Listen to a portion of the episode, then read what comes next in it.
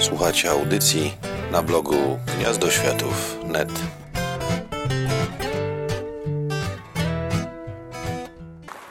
Raz, dwa, trzy. Próba mikrofonu. Korzenie niebios autorstwa Tullio Avoledo. Najnowsza z wydanych po polsku książek z Uniwersum Metro 2033 są powieścią drogi. Więc ja również udałem się w drogę przy nagrywaniu tej recenzji. Oczywiście moja podróż, mój spacer jest dużo krótszy niż wielka wyprawa ojca Johna Danielsa z Rzymu do Wenecji w towarzystwie tak zwanej Gwardii Szwajcarskiej. Na dobrą sprawę wszystkie powieści z tego uniwersum są powieściami drogi. E, chciałem powiedzieć w ten czy inny sposób, ale nie, one są klasycznymi powieściami drogi. Artem przecież wędruje przez metro moskiewskie, Iwan przez petersburskie, Taran wędruje z metra do Kronstadtu, a ojciec Daniels wędruje, podróżuje przez zniszczoną postnuklearną, postholokaustową Italię z Rzymu do właśnie Wenecji. I ta jego podróż jest główną osią akcji całej książki, chociaż tak naprawdę rozgrywa się na kilku planach. Muszę przyznać szczerze, że w porównaniu z poprzednimi książkami e, do tej pory było to Metro 2033, Metro 2034 Głuchowskiego, Peter Wroczka oraz Do światła i w mrok Diakowa. Korzenie Niewos Avoledo są lekturą dużo cięższą, dużo trudniejszą. Trudniejszą przede wszystkim w odbiorze, ale także w swoim wydźwięku. Przede wszystkim mam wrażenie, że o ile poprzedni autorzy owszem w jakiś tam sposób e, prezentowali nam postholokaustowy sztafasz, starając się go trochę pogłębiać, szczególnie robił to Diakow w powieści Mrok w drugiej części swojej trylogii, na której trzecią część czekam bardzo niecierpliwie, to Włoch on jedzie po bandzie. On nie mówi, że ludzie zdziczeli. On nie mówi, że gdzieś tam ktoś tam używa ludzi jako nawozu.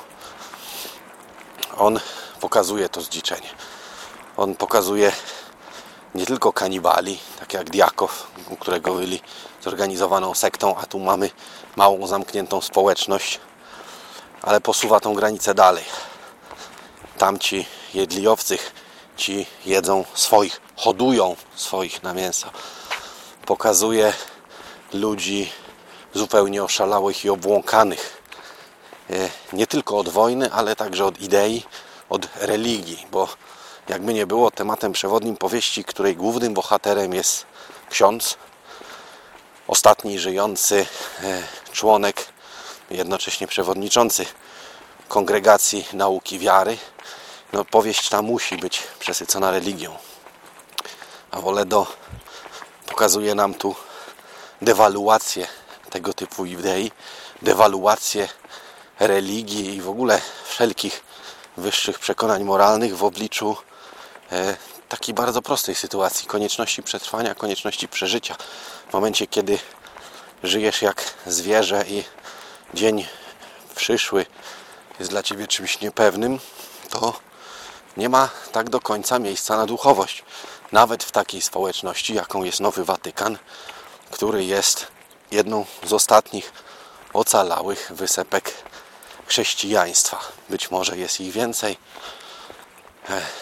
Tym, czy jest ich więcej, tym ma się zająć ojciec Daniels, wysłany przez kardynała Kamerlinga do Wenecji formalnie w poszukiwaniu patriarchy weneckiego, aby można było zwołać konklawę. Dwóch kardynałów to może już być konklawę, można by było wtedy wyłonić papieża, ponieważ e, poprzedni papież zginął e, no, w Wielkiej Wojnie, trakcie dnia zagłady, w trakcie dnia sądu ostatecznego, ale tak tego duchowni katolicy nie nazywają. Dzień sądu jest dla nich czym innym. A Woledo w związku z tym prowadzi nas przez Italię, pokazując nam wynaturzenia straszne, potworne. Rzeczy, które do głowy autorom poprzednich książek przyszły i rzeczy, które autorom poprzednich książek do głowy nie przyszły. On nas e, nie wpycha w ten świat ręką, tak jak tamci. On kładzie głowę czytelnikowi e, w błoto, a następnie nadeptuje na nią butem. Takim ciężkim wojskowym butem, jakie nosili żołnierze gwardii szwajcarskiej, jakie nosili Durand i jego podwładni, którzy zresztą mają swoją własną religię, żołnierze wyznający kult w zasadzie stricte militarny, historyczny, który odrodził się po zagładzie. Jest to kolejny kamyczek do tego ogródka rozważań, na ile dewaluuje się moralność i jakiego typu idee znajdują e, dobre podłoże u ludzi tak wyniszczonych w społeczeństwach, tak e, w zasadzie pod wieloma względami zdeprawowanych. Nie, nie mam tu na myśli tylko moralności, ale deprawację wszelkiego rodzaju. Przede wszystkim społeczną, cywilizacyjną. Jest to książka bardzo e, taka dosadna w odbiorze. Bardzo ciężka, momentami trudna, kiedy ogląda się oczami ojca Danielsa obrazy tego bestialstwa, w jakie obsunęła się ludzkość, to e, najbardziej przerażające jest to, że my z e, własnej historii znamy takie sytuacje, pamiętamy takie czasy, kiedy rzeczywiście ludzie potrafili się tak obsunąć. I przerażające jest to, że cokolwiek byśmy nie mówili, że on tu przesadza, że on tu wyolbrzymia, że on momentami próbuje epatować czytelnika okropieństwami, to prawdą jest, że współczesnych, cywilizowanych ludzi od tego, czym stała się ludzkość po wielkiej zagładzie, dzieli bardzo niewiele. Jest to książka ogromna, monumentalna. Nie wiem, musiałbym sprawdzić, czy nie przewyższa objętością nawet Petera, który również jest wielką cegłą, ale napisana świetnie, sprawnie.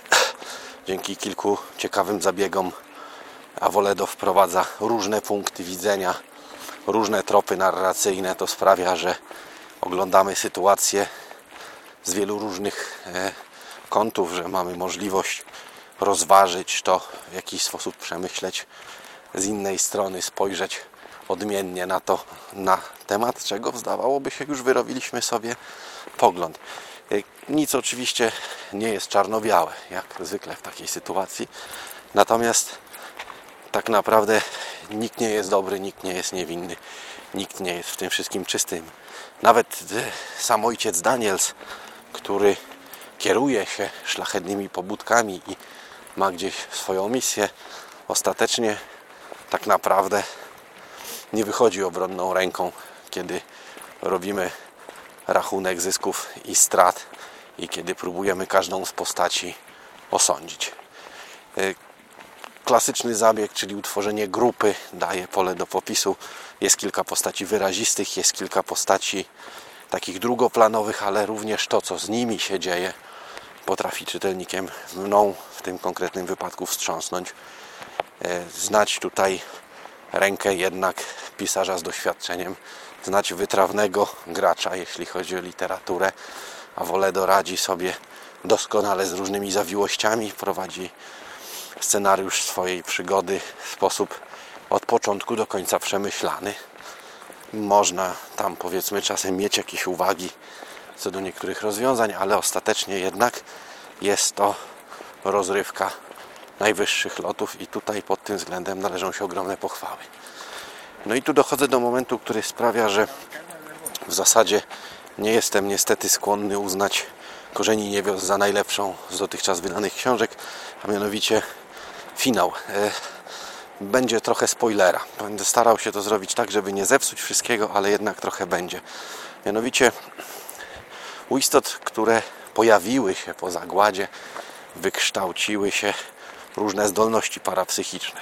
I do tego jesteśmy przyzwyczajeni. To już nawet czarni w oryginalnej powieści mieli tego typu zdolności, a Woledo dla mnie niestety przenosi ten poziom e, bardziej tych zjawisk parapsychicznych, bardziej w kierunku metafizyki, bardziej w kierunku takich doznań nie tyle parapsychicznych, co właśnie duchowych, w kierunku jakiejś takiej trochę ureligijnionej magii. To nie każdemu musi się spodobać i z tego co obserwuję opinie po premierze rzeczywiście nie wszyscy akceptują takie inne rozwiązanie. Niemniej, no cóż, jest to jedyny mój poważny zarzut w stosunku do książki. Jeżeli komuś by to nie przeszkadzało, to należałoby uznać tę powieść za absolutnie rewelacyjną. Więc niniejszym e, wszystkim fanom serii polecam, bo prawdą jest, że dobrze jednak znać jest przynajmniej pierwszą powieść, żeby mniej więcej mieć wgląd w świat przedstawiony i wiedzieć o co chodzi. Niemniej jest to rzecz absolutnie świetna.